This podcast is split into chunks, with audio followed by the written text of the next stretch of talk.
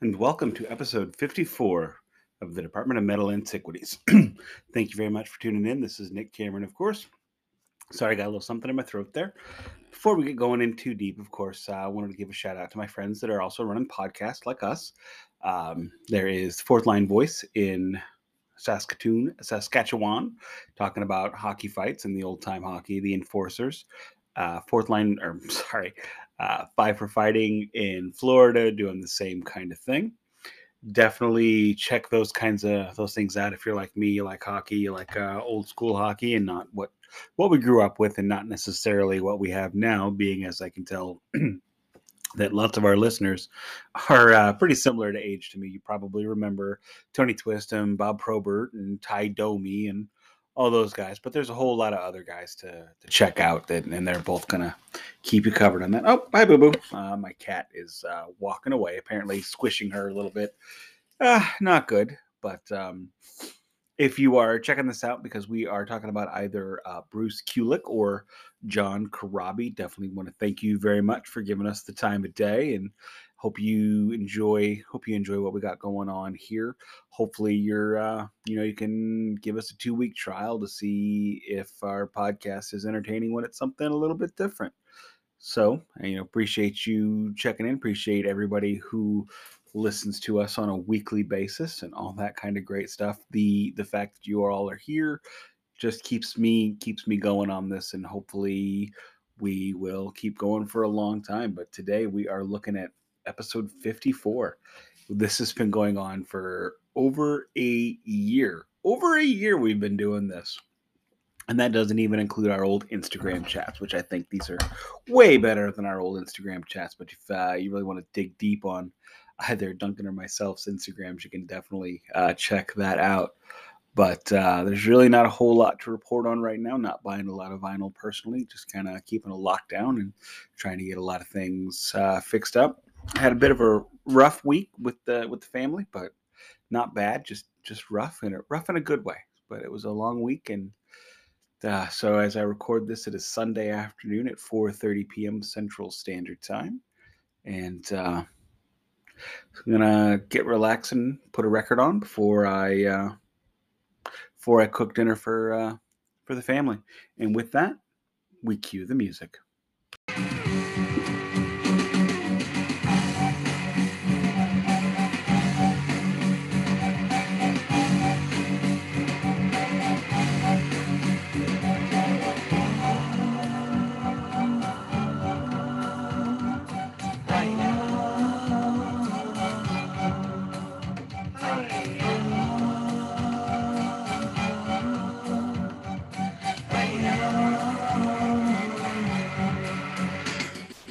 Welcome to the Department of Metal Antiquities.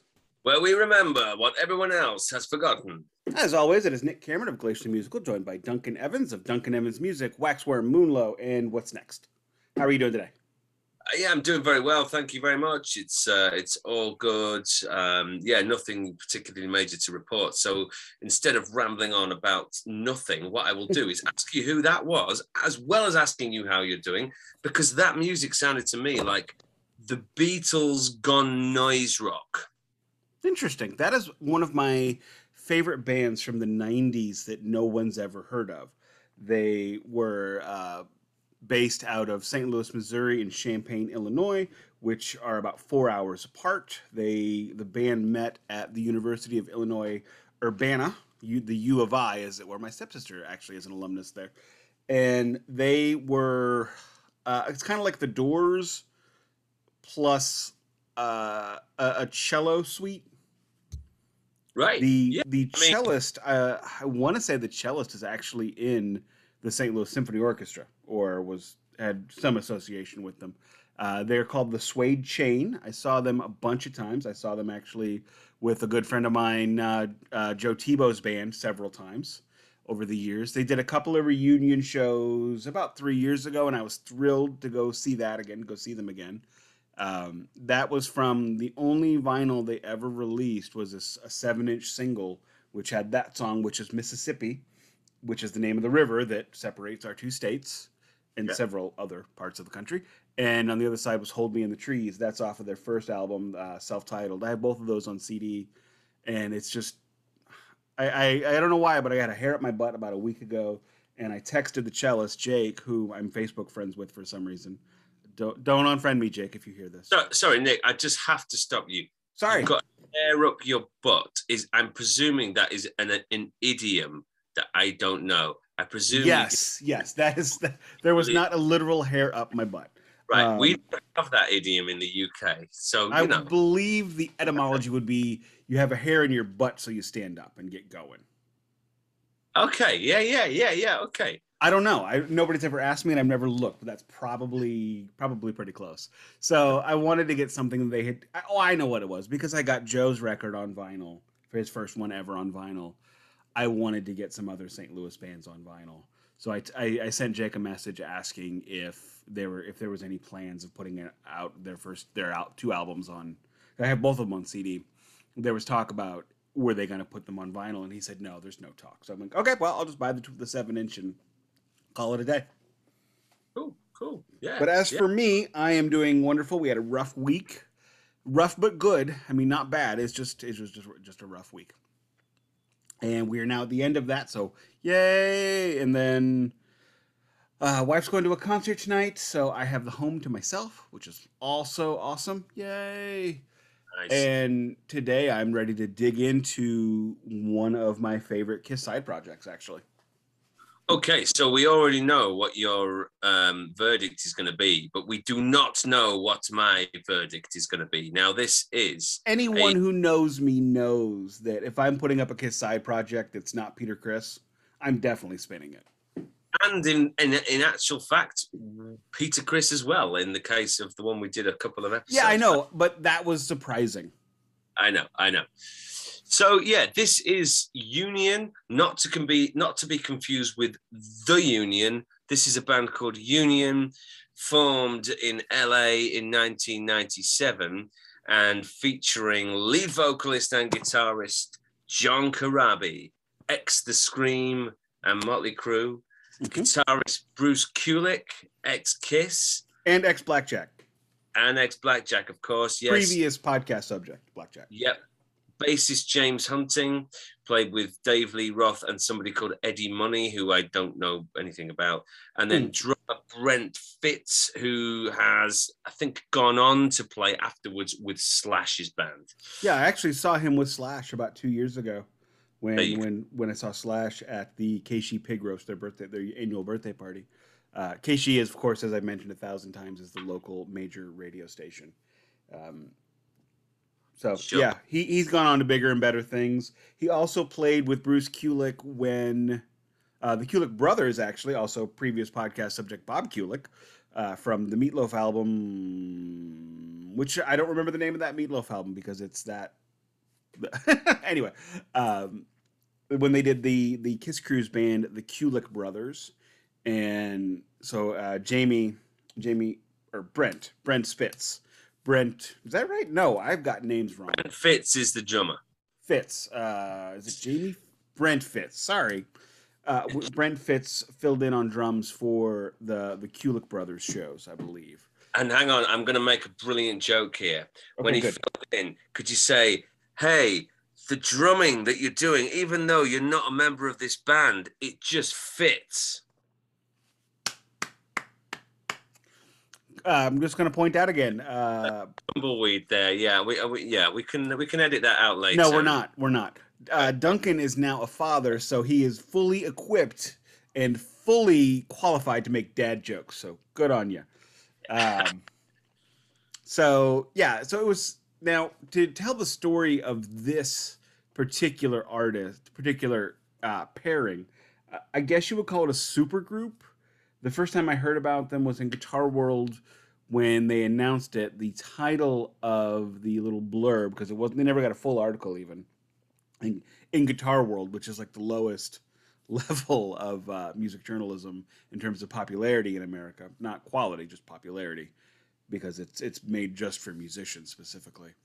And the name of it was the X Men. So Union formed, I want to say, yeah, in, in 1997 in Los Angeles, and it, it's important to discuss that time frame.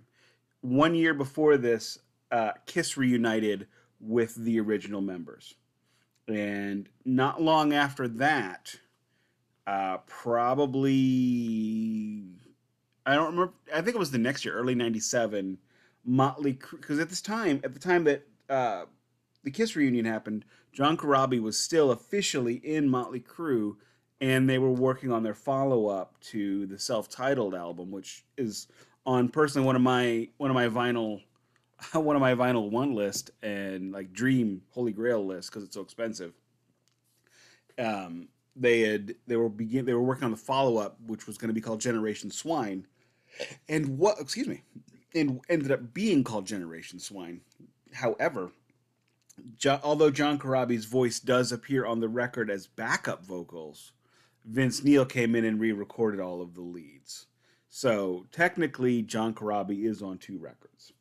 Now, before that, you know, so both of these guys lose their their jobs within a year of each other, and that's when they that's when they decided to to form a band. Uh, also, should point out the this album along with the follow up the blue room is going to be re-released on vinyl soon according to Corabi himself which he announced on Facebook a number of months ago. Supposedly it was going to be released in 2021 but as we record this it is October 10th so I'm guessing we're going to go into 2022 on this but that's a big part of why we did this one. And also I have found that when we do something we get on threads you know, six degrees of separation, as it were. Like we did Peter Criss. Oh, well, let's do Bruce Kulick again. And then, which leads us to Corabi, which, you know, and it just kind of goes on that way. So you have these two guys who are both very talented musicians that started a hard rock band. And they called it Union. There was a fan contest for the name, I believe, which I think is a terrible idea, but, you know, what can you do? It's not a great name. I'm. It's one of those names that, well, a there's other bands called similar names. Although to be fair, the Union started later. But when you call a band just a, a really um, popular, a really common word, that's the correct looking for. It's really difficult to find out stuff about them. Like you type Union into YouTube because you want to hear them, and it's not going to show you the band. And then no, you type band and then it's like oh there's other bands with songs called union and then it, so you have to like type union band kulick 1998 and then you kind of get there but yeah eh, one of those things. Yeah that's that's a really really good point. It's not and i mean not that it mattered that much at the time because no yeah. you know the internet existed but it's not it wasn't the ubiquitous thing that we all carry around in our pockets like it is now yeah. But it's a not Googleable name. Your band, if you if you have a band and you're working on an album, you should have a Googleable name.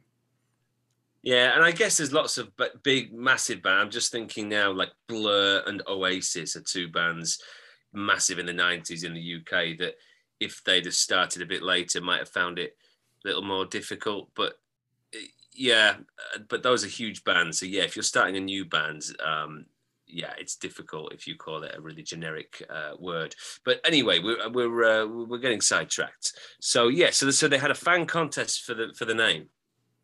Yeah, which I mean that's just a terrible idea. And then, you know, they went on to do a couple tours. They did a live. They did this album, a live album, a follow up album. There was a live DVD that I've never seen. Uh, the the the studio LPs actually, I believe, were pressed vinyl originally back in the 90s as well but when it comes to 90s pressings of anything it's it's not I, always get concerned about quality to be perfectly honest with you because vinyl at that time was more of a novelty rather than reality oh yeah but term. yeah it started to get ridiculous very very well, what they were apparently doing was melting down unsold vinyl and then using that to, to press new vinyl records from um, and and and also pressing it like a really really low weight, thin um, levels basically. So, yeah, and which I mean that's been something that's gone the the really thin records has gone on for a long time, but yeah, it's so I always get and then that's honestly the the the Motley Crue record I was you know opining about a few minutes ago. I'm really squiffy about actually spending the money on that because it's from 1995. Is it going to sound like anything good? I don't know. Well, it's Motley Crue, so it's debatable whether it will anyway. But, oh, uh, but it's in my opinion, it is my absolute favorite Motley Crue album, and I do like Motley Crue. That was one of the first bands I- that I got into as a kid that was metal, as it were. yeah, I like Motley Crue as well. I like I I I completely get why people would hate Motley Crue, and Oh, totally. you know, part part of me agrees with that, but I also really do like Motley Crue. So no, don't get me wrong.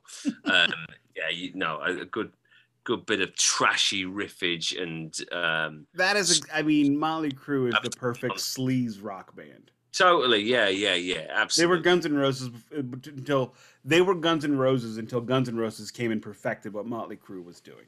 That's correct. Yeah, totally agree with that.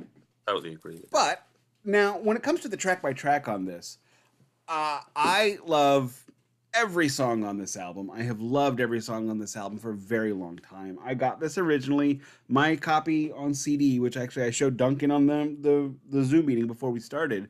It was really that I bought it day of. I bought it day of, most likely at the Streetside Records in my local neighborhood, which now is the Qdoba Mexican Grill in my local neighborhood because record stores are not what they once were. But so I've had it for that long, and I can remember listening to it or listening to back when I made mixtapes when I worked at Colito Chili Traders in Union Station. I can remember sitting at the desk, sitting at the desk in the back eating my lunch, listening to them on uh, on my mixtapes. I mean, that's how far back this goes. Yeah, yeah. No, for sure, man, for sure. So obviously something that's uh, that, you- that you feel very connected to. Now, I had never heard of this band. Um, I'm, as I always say, I don't know a whole lot about Kiss. I know more about them now from chatting to you on the podcast. From You're welcome. Um, and you know, some of it's great, some of it's not for me. I don't Right. think it'll be one of my favorite bands or anything like that. But uh, but it's always interesting to learn more about these things. So, um, where am I going with this? So basically. Um, I didn't know what to expect at all, not whatsoever from this. I had no idea. I am very interested to hear what you're going to say about these tracks, probably far more than anybody else is going to be interested in what I have to say. Because I've already told you, I, I love this album start to finish. Uh, our good friend Danny actually asked me a couple of weeks ago when he heard what I was what I talked about on the Glacier Musical podcast about Iron Maiden. He said, "Is there any album you consider perfect? Is there any album?" Because you are a very harsh critic. Actually, this is an album I would consider perfect. I love Wow. this album start to finish. Okay, okay. So I I will chime. I'm going to let Duncan lead the track by track. I'm going to let Duncan speak first on every track by track, and then I am just going to chime in after a little bit, to say what about that song I liked, and then I'm I'm not going to say much on this. On the That's sum up, we'll talk more. I'll talk Okay. more. Excuse me. just quickly before we go into the track by track, I, I just want to say why this is a lost album. So essentially, this band kind of came and went. Um, I believe they did a tour. Like the album, the album did okay actually. I think considering that this was not a name band, this was kind of a super group, but a super group with nobody absolutely massive in it. Even though the people had been in massive bands, it Yeah. wasn't like Gene Simmons from Kiss or Vince Neil from Motley Crue, you know. Right. So It's an I guess odd super group. It is a super group with a lot of name recognition, yes, but not the names that get the name recognition. You're absolutely right on that. And sure. Uh, the first album I think sold thirty thousand copies ish, which, considering they were on, oh god, I have the CD in my hand that I didn't like spit. They, I mean, they were on Spitfire Records at one point. They, they had three albums and they were on three labels, Yeah, yeah, and they just they just couldn't they just couldn't break through because they were old. They were they were not very popular members of very popular. They were not very popular replacement members of very popular bands. yeah, exactly. That the the fans of those bands were all only all too happy to see them kicked to the curb. yeah, yeah, yeah. Yeah, no, for sure. And I I think like they did a tour of small club venues, didn't Mhm. they? Like a very, I think it describes it on Wikipedia as a grassroots tour. Um, so yeah, so I so I guess that's why this qualifies for for our podcast. Well, Uh, I, I think only only big Kiss fans and big Motley Crue fans, like they're really serious on both ends, know have ever heard this album. Again, this one sold thirty thousand, and the next one sold like ten thousand. Sure, So sure. they they sold a reasonable number for an indie, and then they lost most of what they had done. When I saw them, I saw them on the second tour, which was the Blue Room. And for that tour, you were allowed to have a free meet and greet with the band if you brought a copy of the new album. And it still Right. sold a third or a half of what the first one did yeah, and I had seen the week after I saw Union, I saw the greatest Kiss tribute band I've ever seen, which was a band called Kiss Army, and they had five times as many people at the venue as Union did. wow. There you go. There you go. So that's why no nobody just nobody really gave them a chance. Sure, sure. Okay, right. Let's get into it then. So, I look, I'm just going to lead this then, Nick, and you just oh, interject when you want, if that sounds all right. Perfect. Uh, Cool. So, the first track, Old Man Wise. Okay, so we've got a, a kind of bluesy post grungish riff. I thought it was a very cool riff. It's a steady kind of mid pace. You've got some great vocals, bluesy, gruff vocals. There's a couple of almost slightly new metal elements, just like 3%, you know, and it is 1998. Like you've got this drop tuning, you've got a certain feel to it. Um, to be to be honest, as, as we go through the record, I didn't think that really persisted. So may, maybe I was wrong there, but that's I just got that impression for five seconds. You hear new metal in the same way you hear psychedelia. okay? You you hear a hint of it and go, "Oh, it's there." I hear the psychedelia where no one else can hear it. Yeah, sometimes you're like sometimes you're like that with new metal too. And I think Yeah. this is one of those times. Fair enough. I think maybe it was more post grunge than new metal. Really. Yes, this is this is the first album Bruce Kulick did after Carnival of Souls. Right. Right. So there's still, and I think, and a lot of people, myself included, felt that Carnival of Souls was Bruce's best work in Kiss. So it's Mhm. obvious to understand. It's obvious to see why that may have persisted into his next project. Yeah, yeah. So yeah, you've got this kind of unsettling Alice in Chains or Tool esque verse. The vibe in the verse has like you've got lots of slightly sort of dissonant um, bits of chords going on. Um, some great melodies, very strong melodies, um, and it goes quite poppy. So it goes from being quite dark and heavy and heavy, sludgy, bluesy, Tool-esque to like alt alt rock pop, I suppose. So like Stone Temple Pilots, this Jane's Addiction-ish. You've got these jangling guitars in the chorus, Alice in Chains style vocal harmonies, um, but very palatable, very easy to listen to. Um, but there's nothing wrong with that. You know, I think it's a strong song. I think it's quite populist 1998 alternative rock, but I think it just kind of steers clear of being cheesy. And what it doesn't feel like, it, it doesn't feel like they're just trying to fit in with what was going on at the time as a kind of sellout mood. It sort of feels genuine. I liked it. I think it's very strong. Production's brilliant. Um, oh, and by the way, the producer Curt Cuomo co-wrote most of the songs as well with Kulick and Corabi. Just to just to say, great guitar solo. I'm not sure who plays the solos. Is it probably It's both? Bruce. It's always Bruce. Always Bruce. Right. Okay. Fine. So If you have Bruce in the band, you're not going to let anybody else play solos. That's just stupid. he plays great. He plays great.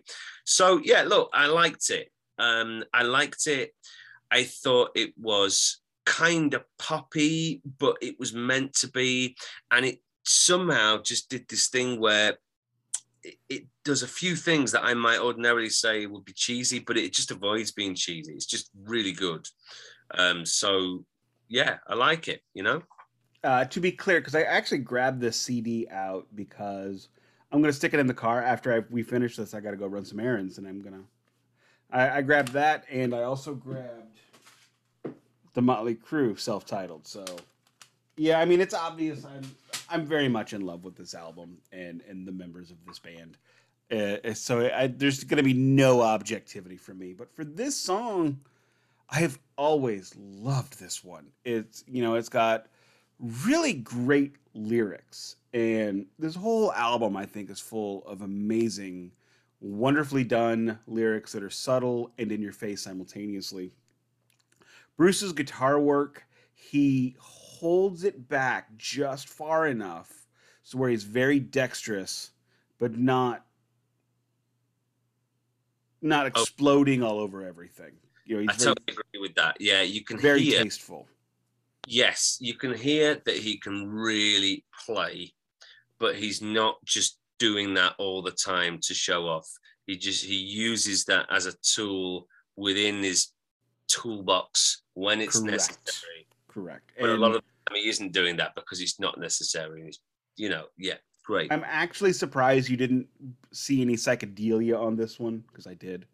Actually, I um, see I see psychedelia all over this album. Yeah, for sure. On some of the later songs, I've definitely, in fact, even on the next song, I've said psych psych influence. So, so yeah, um, maybe I just missed it on the first one and saw new metal instead for some strange reason. But um, okay, so let's go um, to around again, which is well, real two. quick. One okay. last thing before we move on. I, I think this song, this song is a great opener because it's one of the best. It may be the best song like best constructed song on this record and it really shows to me to me how strong of a band this is and how strong of uh, writers and players the the two principals are and they didn't really get to show that in their previous bands yeah, sure. No, it is a great band, a great band, and everything is very well constructed, like you say. Um, totally agree with all that. Um, okay, so track two, Around Again. Um, so it's slightly faster, but still quite steady. It starts to remind me a bit of Soundgarden. Uh, so we're not a million miles away. A- again, no. it balances a post, heavy post grunge sound with this poppy alternative rock thing. Think about the, the bands that these two guys were in that they're most oh, famous for they're they're most famous for being in pop metal bands that totally whose last albums were grunge inspired. Yeah, yeah. So the chorus is quite poppy again, but again, again, it just avoids being super cheesy. It's like there's just enough darkness and quite a lot of soul here. It feels real. It feels serious rather than just throwaway, uh, or rather than, oh, we're just trying to do something that'll be popular because people will like it. Feels like they mean it, feels genuine. Um, very Alice in Chains vocal harmonies in the chorus. Again, there's a lot of that going on throughout this album.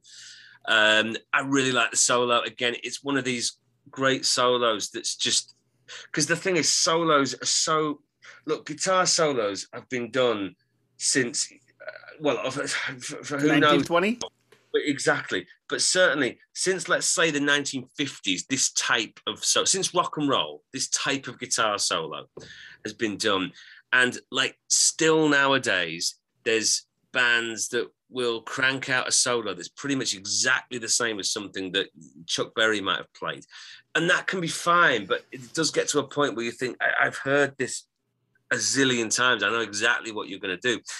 Whereas what he does here is he does he borrows some of those sort of um, tropes, but he does some weird stuff, some completely weird stuff thrown in, but not just totally weird like this makes no sense. It just puts a new spin on an old idea, reframes it, and it's yeah, it's good. It's very classy. It's got a bit of oddness, but still um, flows, and it's cool. Um, so yeah, I like it. So I would say this is like uplifting, melodic, psychedelic infused alternative rock. There but we again, go, psychedelic. Exactly, but it's got just enough darkness. Like there's just that bit of darkness that just keeps it cool and stops it being cheesy. So yeah, you know what? I like it, and at this point, I am feeling good about this album. I'm thinking, wow, this is, to be absolutely honest, probably quite a lot better than I expected it to be.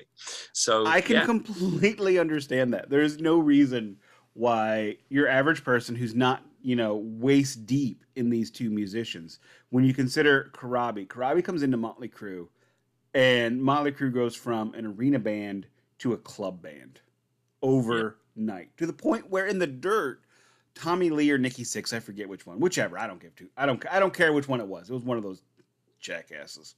Says they're they're at a radio station and they say, okay, you know what? Everybody, this concert is free. Come on down, and they still only got 200 people.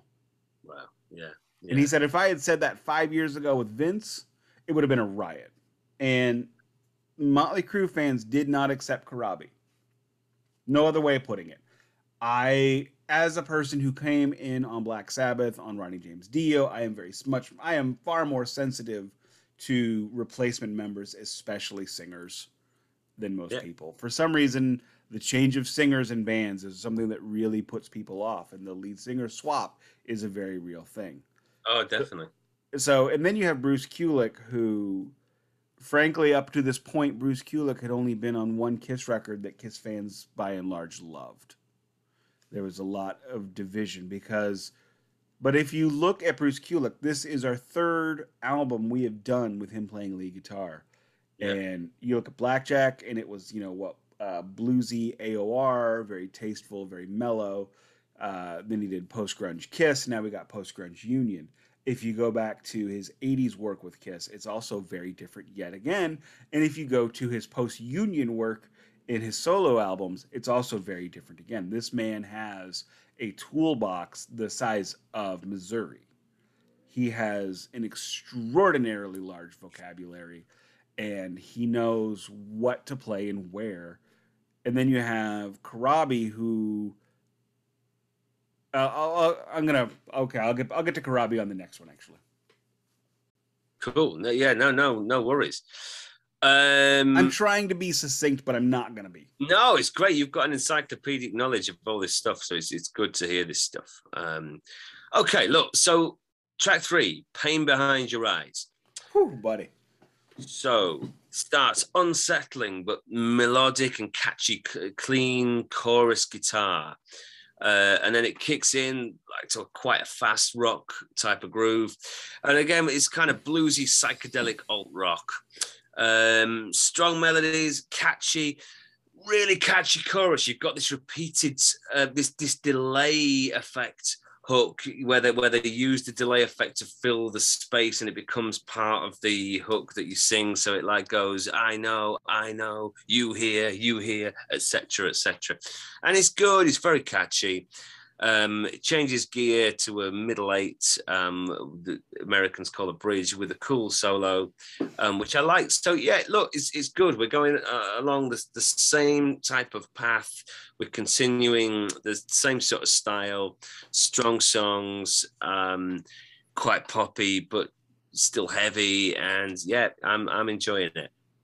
This song, I think, and this is where I'm gonna really just gush over Corabi. Because I think with most people, when they think of Jon Corabi, they think of the the singles from Motley Crue, Hooligans Holiday, and Power to the Music. And I, I wouldn't say on either one did he really sing melodically, and, and not much of that album. And when you when though, and I don't really remember any significant melodic singing from him on that album. I don't even remember a single ballad on that album. Maybe it's there. I don't know. I'm going to listen to it today. We can talk about it next week if anybody cares. But Hmm.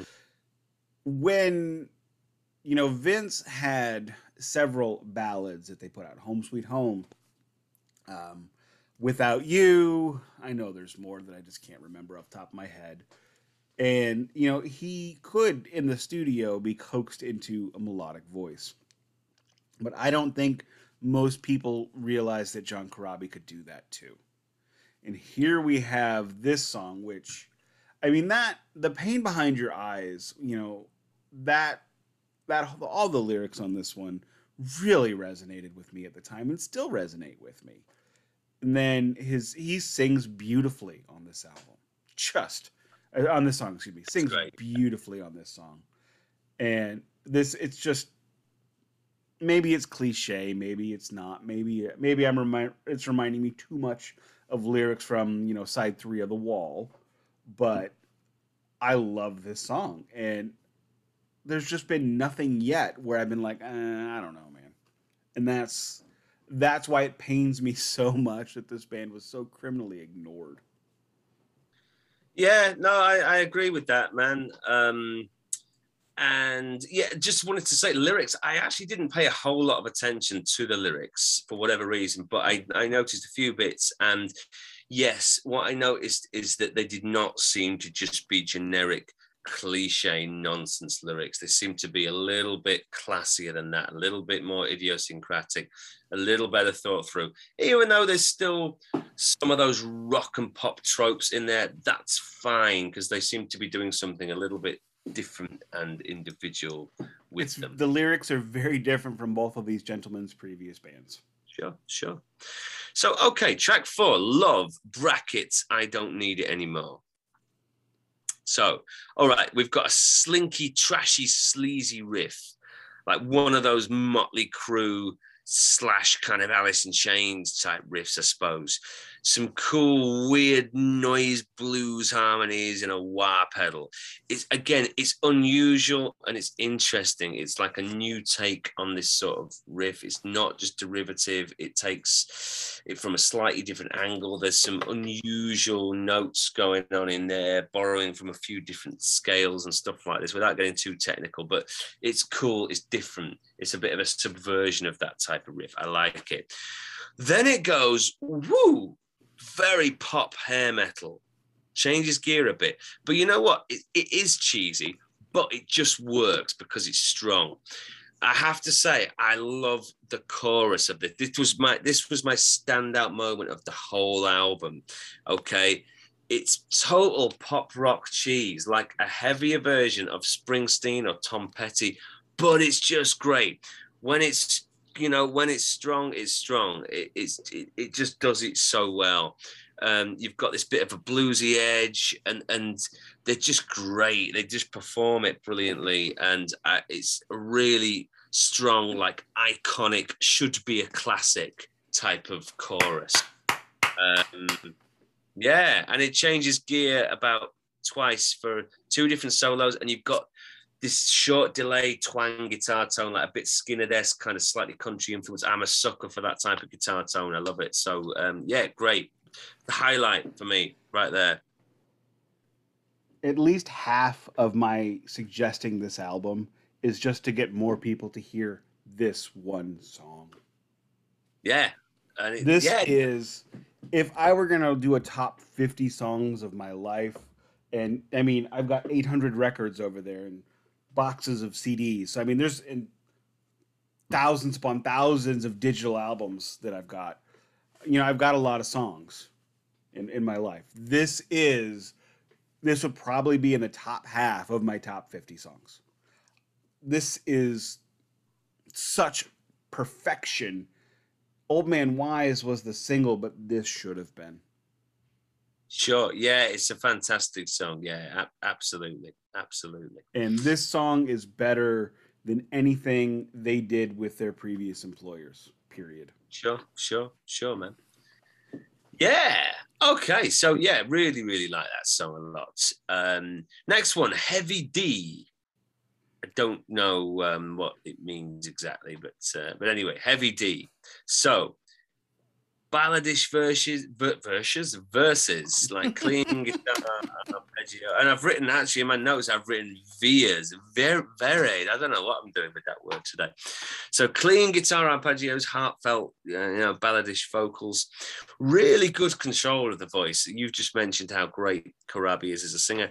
He's got great control, moving between the tender stuff and slightly more biting. It's, it's all absolutely. Um, intentional, purposeful, and it just flows great. It gradually builds. It, it kicks in with this kind of one of those dun dun dun break riffs, then goes into a big rock chorus with like trashy Alice in Chains, sludge blues, stoner rock riff, and uh, more Alice in Chains vocal harmonies. Um, yeah, it's pretty cool. It's catchy and poppy, but again, it still has enough darkness in there. Um, so yes, That I completely agree with that, and th- there's nothing on this album that is really poppy. It's all a little poppy, just enough to make it catchy. And one thing we haven't mentioned is the the twin guitar parts, rhythm, not lead, but there there are re- they, these two people really work well together as guitar partners. Much better than I would say most most guitar partners really because James and La- James and Kirk basically play the same thing all the time. So that's not really the, it's not the same as this. You know, in in Kiss, uh, Ace and Ace and Paul, they they did what they called was the big guitar theory, where you have two players trying to play together to make it sound like one big guitar, one really well played guitar rather than two guitars. So yeah. there was never that interplay in Motley Crue. Uh, I believe I can't remember if it was no, it was um, Nikki Sixx talked about how it was nice having John there because he was able to take some pressure off of Nikki and allow Nikki to, to stretch his wings a little bit on the bass. Yeah, yeah, yeah, man. Sure, sure. Totally. Yeah, no, it's very well constructed. All of this is the way the textures um, interweave with each other is just just great. And you're right, though it's all really well written and very well executed. And there's, there's lots of little bits, just that there'll just be a tiny little wow wow in the background, but that just comes in at the perfect moment. It's also produced so well, engineered so well. I mean, this is it's it's a great record. I can't imagine you know, them listening back to this after getting finishing it and going, ah, we could have improved that. Sure, sure, yeah. So, and and and of course, the producer wrote the songs as well, co-wrote yeah. them. So well, obviously a producer very... should be co-writing the songs. I think. I think it depends, man. I think it really just depends on the band and what they need and what you know there's there's there's lots of different schools of thought and lots of different approaches but but when but when that's what you need it works great you know and the producer almost just joins the band for the for the period of, of record right, exactly. absolutely um absolutely fundamental to the way that the the whole thing is is constructed rather than just making suggestions about which songs sound good or whether to play a solo or something like that so, yes, yes, yes, yes, yes. So the next one then is called Let It Flow. I believe that's where we are, isn't it? Yeah, yeah, let it flow. Uh, yeah. So definitely psychedelic, steady psychedelic rock with this jangly, swirling Mixolydian mode guitar thing going on. Um, good melodies, great feel, great dynamics, really nice textures, like we were just talking about. You've got some Eastern inspired guitar bends, sounds almost sitar esque, uh, uh, almost some microtonal stuff going on where they're sort of. They're um, they're almost bending in between two notes, um, but it's great. It's well thought through. It's different. It's individual. It's idiosyncratic, but still but still catchy and poppy as well. Um, some cool slide guitar comes in nice bluesy solo, another prog rock solo over a more spacey sequence. Then you've got this big bluesy hard rock riff, and then it starts to yeah, it's changed, and I started to feel like maybe it's not exactly the same song anymore. Maybe it's starting to outstay its welcome. Then there's another guitar solo, and it is great. Nice balance of technicality and, and loose feel. Um, then some vocals, then even another solo, and then yeah, I'm feeling like this is definitely going on a bit too long. I think it's in the six minute sort of category. Then it ends, and then oh no, it hasn't. There's the outro riff, the the, the, the slowing down. Uh, I've completely forgotten the musical term for that, which I really should know. Um, but uh, anyway, um, Ral, there you go. It's the Ral at the end. Um, yeah, it's good, but this was the first point where I started to think, yeah, okay, this this that isn't quite how I would have done it. I'd have maybe just chopped that end bit off and perhaps used it somewhere else. Uh, hopefully, nobody heard anything that was just going on on my side of the, the, the monitor. I was listening to Duncan. My ear my earphones are in. Uh, I just noticed something on the floor, and if I didn't get rid of it at that moment, and then the things behind it, my OCD would go nuts. So sorry if you heard that. Um, I, I concur on this one. You know, this it's not a bad song. It's still a very good song. It could have been perfect. Yeah, yeah. Okay, so look, next track then, Empty Soul. So it's a heartfelt, kind of tense, balladish atmosphere to begin with. You've got these clean guitars. We're getting into the very sensitive part of the album. Yeah, I, and look, I'm going to be honest. I generally speaking didn't like it as much from here on in. Just just to pre-warn you, Nick. Oh no. Uh, so it builds via this pr- filtered drum beat bit, which almost sounds a bit electronic. You've got the filtered drums to make them sound almost like telephonish. Then it goes into full-on melodic rock. You've got some nice bluesy melodic stuff. Um, you know what? It's totally fine. It's fine. It, to me, it's it's like Bon Jovi with a little bit more bite. Um, I think it's just a little bit too into that Bon Jovi type of. Um, I don't know. Um, ballad rock, rock ballads, power ballad thing. I don't know. Maybe, maybe uh, uh, you know, perhaps it's a personal taste thing. I'm it's, making faces at Duncan. Yeah, he's making faces at me. It's totally fine. I don't think it's the best song here. It's um, not the best song on the album. It's not. It's not a bad song. It. It's just the highs on this album are very high. Oh yeah, for sure. And this, I think, if on another album is a fine song, but you know, I, I don't like the way. The one thing about this album, and as as I mentioned, we are now into the very sensitive portion of the record, where they're yeah. really singing about their feelings and their personal stuff, and that's fine. But maybe you should have broken that up a little bit. Yeah, and, and, to be honest, for me, I think the album is about an hour long, and for me, it's a little I, over long. It's a little bit, yeah, it's a little bit over long. Um, but you know what? It's totally fine, and part of this is just my personal taste. Um, so look, let's get on to October Morning Wind, which is track eight. Um, which there was some of that this morning. There was an October Morning Wind here in Leeds. Um, Not here. It is uh, it is warm. It is uh, 86 degrees, which is about oh 37 Celsius, I believe. Wow. Yeah. No, we're down to like 19, 18, 20 sometimes type of thing. So yeah, that's pretty hot. That's pretty warm. Yeah. Okay. So there's some acoustic strumming going on. This is very Led Zeppelin three, very Led Zeppelin three, very um, Led Zeppelin three. Yes, really nice stuff. Really nice stuff. Um, it changes gear to a slightly more Bon Jovi mode again, which I'm just I'm not a massive fan of. of that it, for for me, it just takes. Um, I'm talking about Bon Jovi, by the way. So for me, Bon Jovi, generally speaking, are just one step too far in the wrong direction for me to really get behind you know, I can get into Motley Crue, Bon Jovi, yeah, doesn't quite work for me. So look, you know what? It's well written. It's well written. The solo's pretty good. It does what I've I've said. It falls into the fondue fountain for me. Um, in other words, it's just, bit, it's just a bit too cheesy. But you know what? If you like that sort of thing, and let's face it, if you're into a lot of the other bands that these guys have been in, it's very possible that you do like that sort of thing. Then you'll probably love it. You know, it's that's a good it's, point. It's a good song. It's just a bit too far in that direction for me. I love this song.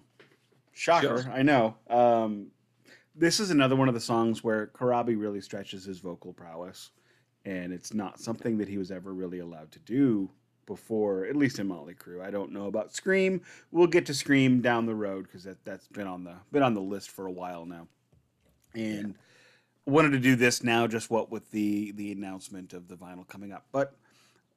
I, I loved the, the chorus acoustic guitars. I, I this again is also I would say you know early psychedelia. It it is poppy. It is schmaltzy. It is cheesy. But I, I but I also love Bon Jovi, so yeah. I mean, the first couple records. Yeah, no, look, sure, man, and it's totally fine. You know, you're you're allowed to. Um, so yeah, a lot of this is just my own taste. Um, imp- I think it's important to point out the context when we say, "Oh, this is good," "Oh, that's not good," when because you know we we've got different tastes. We're not, and if we had the same, it, this wouldn't be an interesting show. I don't think. It's, and this one is going to be. This one is especially hard to keep it interesting, just because I love this album so much. There's no. It just makes that a little. It makes it a little bit difficult. But you know, so I, you know, when you say it's a little bit too Bon Jovi for you, okay, that's fine. I get that. Not everybody likes Bon Jovi. For me, it's just the right amount of Bon Jovi, but I also think Slippery When Wet and New Jersey are some of the greatest albums of the 80s. So, no, man. Sure, man. No. I mean, again, look, I, I appreciate those albums. They they do. Oh, they, here we go. The backtrack. The backtrack. They do what they do very don't, well. Don't get but me wrong. Don't get me wrong. He's going to say it. I just, but I just wouldn't particularly ever listen to them out of choice. you know, I've got them sitting on the shelf next to me on vinyl. There you go. There you go. Okay, look. So next one, get off my cloud. Um, more psychedelic-ish heavy rock. Mm-hmm. Change sludgy stuff, sludge-ish stuff in five four time. A bit Soundgarden using a different time signature with that sort of riff. Catchy. The chorus goes quite fist pumping hair metal. Um, middle eight is cool with some unsettling psychedelic harmonies. Yeah, you know what? Like it, like this song. So great yeah. song, emotive singing. You know, this is probably the most emotional he sounds on this whole album. You can feel, you know, you, it's hard to really listen to this without hearing a little bit of anger from both Corabi and Kulick over their circumstances. Mm-hmm. And this makes me think that this you know get off my cloud i'll be fine i'll be just fine without you. And it makes me wonder if there's there's a meaning that he's not saying very possible very possibly but yeah. another another really strong song and and it's uh, no i'm going to save that for the sum up sure okay well speaking of um meanings that we're not sure of i'm just I'm going to bring that in here. So this next song is called Tangerine. Nothing to do with the Led Zeppelin song from Led Zeppelin 3. Irritatingly uh, from Led Zeppelin 3. Yeah, exactly, exactly. But um okay, so lyrics. Can you tell me what it means? Searching for my tangerine? No, John, I cannot. I definitely can't. Um but um anyway, and I looked, look, I looked at the rest of, I looked at the rest of the lyrics for context. no, John, no, I cannot tell you what it means. But this is another one of those songs as where they beautifully say nothing. Yeah, yeah. This yeah. this is you know this is very much Cream's uh, Tales of Brave Ulysses. This is very much Kiss's um, oh uh, Going Blind. This is very much most of what Jimi Hendrix sang about. This is that's what it is. It, it's it's wonderfully saying nothing. Yeah, it, it, I don't know what that. No, I don't know what it means when you're searching for your tangerine either. If you're really searching for tangerines, I would suggest the grocery store. yeah. Uh, you may call them. I believe you call them the green grocer in uh, in England. Um, the greengrocer is not the same as the grocery store. Yeah, the greengrocer is specifically the fruit and vegetable shop, and we have fewer and fewer of them because they oh, have. Oh, okay. Yeah, we used to call those produce shops. Right. And right. we don't have any of those anymore. Those are all gone. Sure. We have uh, few. Um, yes, so you might want to go to organic produce, as they would say. Uh, yeah. Look for the tangerine there. You'll probably find one pretty darn quickly, and then you can just go check out and go home and well, then I don't know. But now, as you've written a song about searching for the tangerine, I feel like possibly, it's just me, that something serious is happening to the tangerine afterwards, and I'm not interested. This is entirely possible. It's all entirely possible. Um, but yeah, anyway, look, let's not go too far down that route. So, before we move on to, to Robin's song, um, oh no, I want is... to talk about the actual music. It wasn't just the lyrics. Oh, okay. Go ahead. Go ahead. I got. I got. I got a. Okay. Yeah. Perfect. Go ahead. Look, it starts with a blues. I have a segue. I have a great segue. Cool. It goes into a mid-fast tempo bluesy riff with semiquavers. You've got this kind of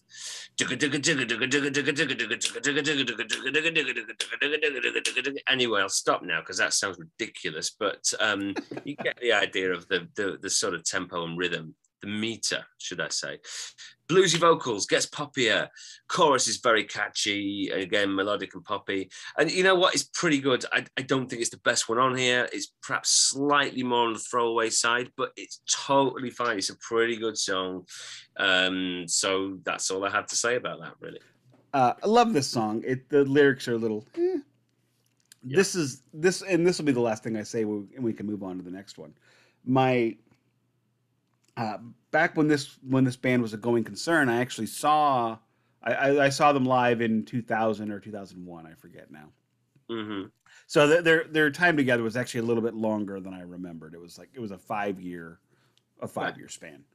But I believe during that five year, I think f- it's five years officially, not five years active, if that makes any sense.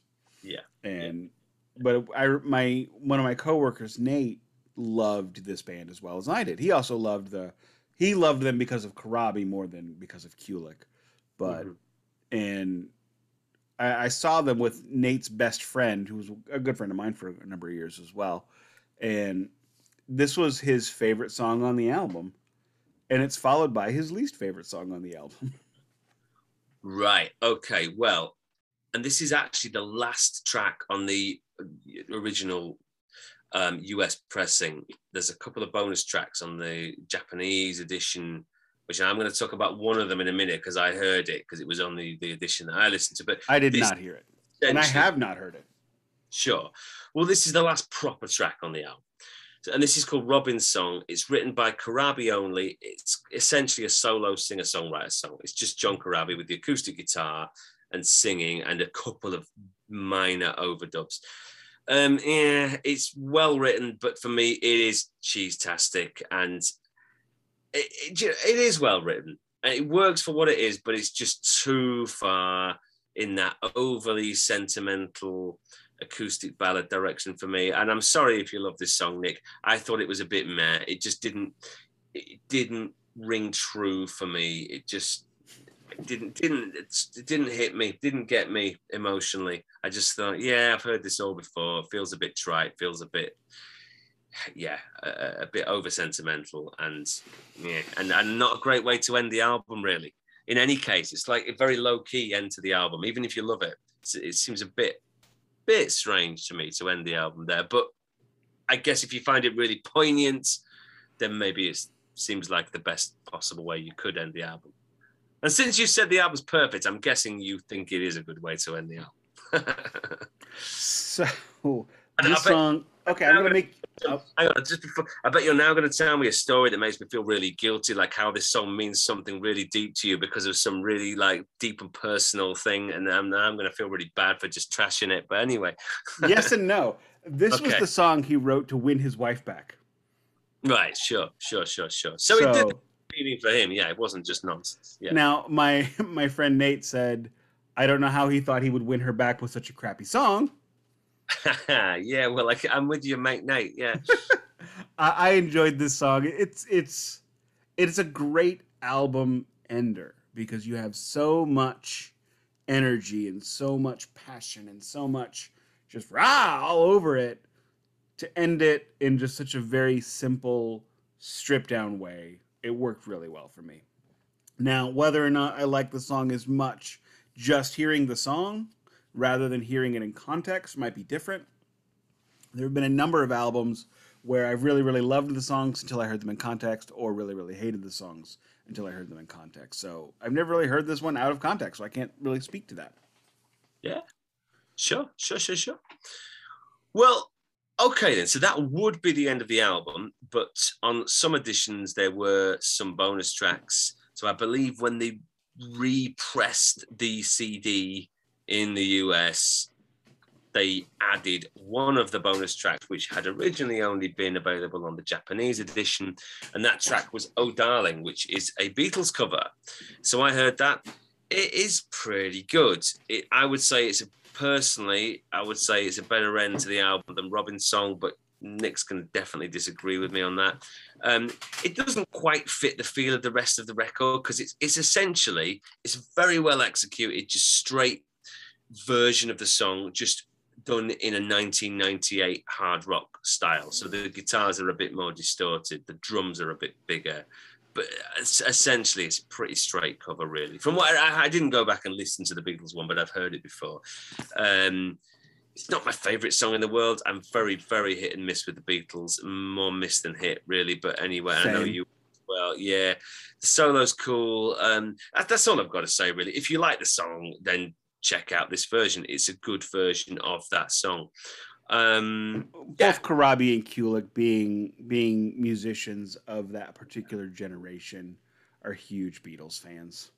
Yeah, yeah. They also did a at least one, maybe two Beatles covers on their live album, Live at the Galaxy. I know they did Strawberry Fields Forever. Yeah. Um, and I'm I'm actually going to check that because I'm worried that I just got that wrong. I remember reading that they did something uh, when I was doing the research for this, and I, I can't remember what exactly it said.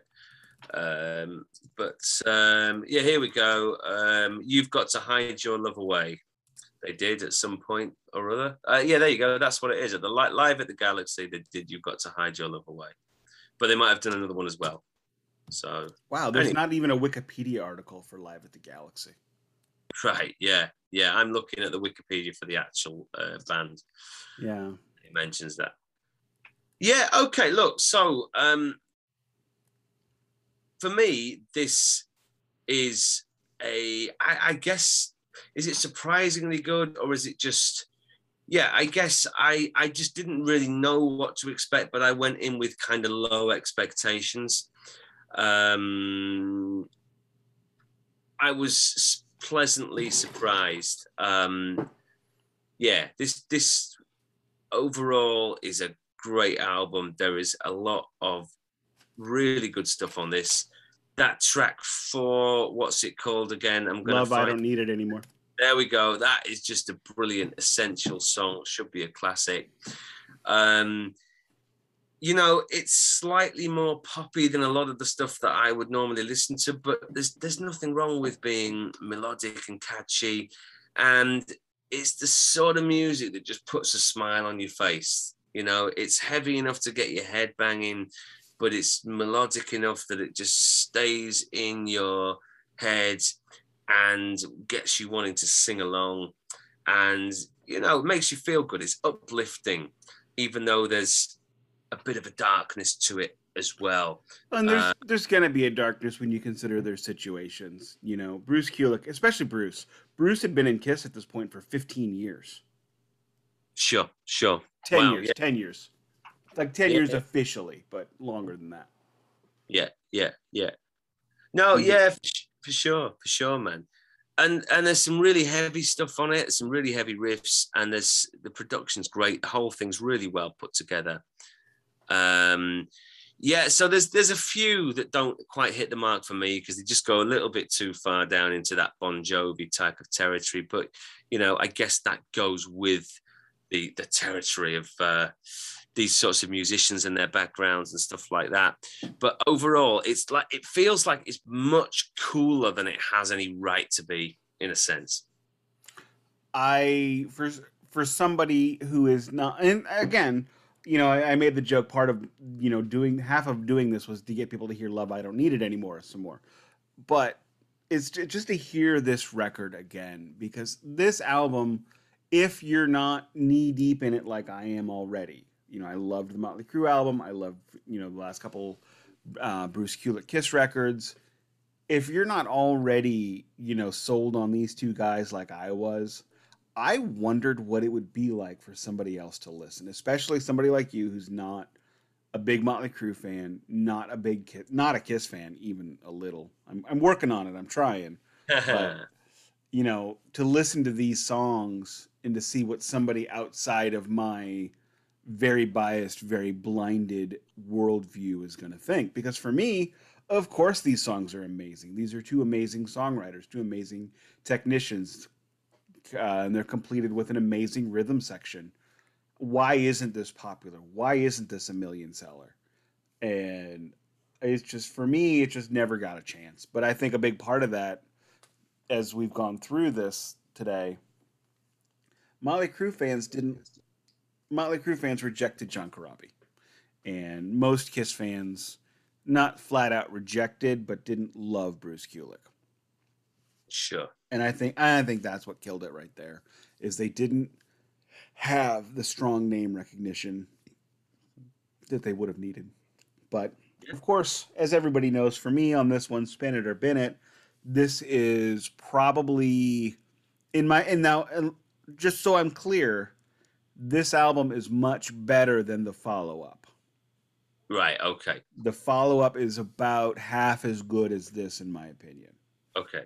But this album might very well be my favorite Kiss related release. Wow. Um, Ace Frehley's Frehley's Comet comes close, but I think I like this one better than even that. I don't I don't think there's another Kiss related album that I like as much as this one. So obviously I'm spin it, spin it, buy it, pre-order it on vinyl once we get the link. Yeah, man. Look for me. oh, abs- I'm sorry to go back. You know, because they're releasing this one and the follow up on vinyl. I'm definitely buying this one on vinyl, so it's, it's it'll be a literal spin it for me at some point. depending upon pricing, I might buy the second one too, to give sure. you an idea of the the drop off between them. Sure, sure. Yeah, no, for me, it's absolutely definitely a spin it. Um, look, it's just enjoyable music. It's music that puts a smile on your face. Um, I think that anyone who's into heavy rock, heavy metal can enjoy this. You know, just if you're if you're into the really underground, super heavy, whatever, death metal and all that experimental cool stuff, you know, just put that to one side for a minute and just listen to something that puts a smile on your face um, and yeah, just just enjoy it. So yes, spin it, definitely spin it. Agreed, and thank you for listening to this one with me this week. I really appreciate that. It is something that it, it's just something I really appreciate, and I wanted somebody else to get their ears on it. Um, I could gush about this for the next three weeks, so I'm going to shut up. Do you have anything else? No, I don't think so. Apart from to say, I enjoyed listening to this too. I'm really glad I did. And this is one that I think I will go back to, especially that uh, track for "Love." I don't need it anymore. So, um, so thanks for introducing me to it. Well, thank you for, as always, thank you for doing this, and we will catch everybody next week. Have a great week, everybody. See you guys. Bye.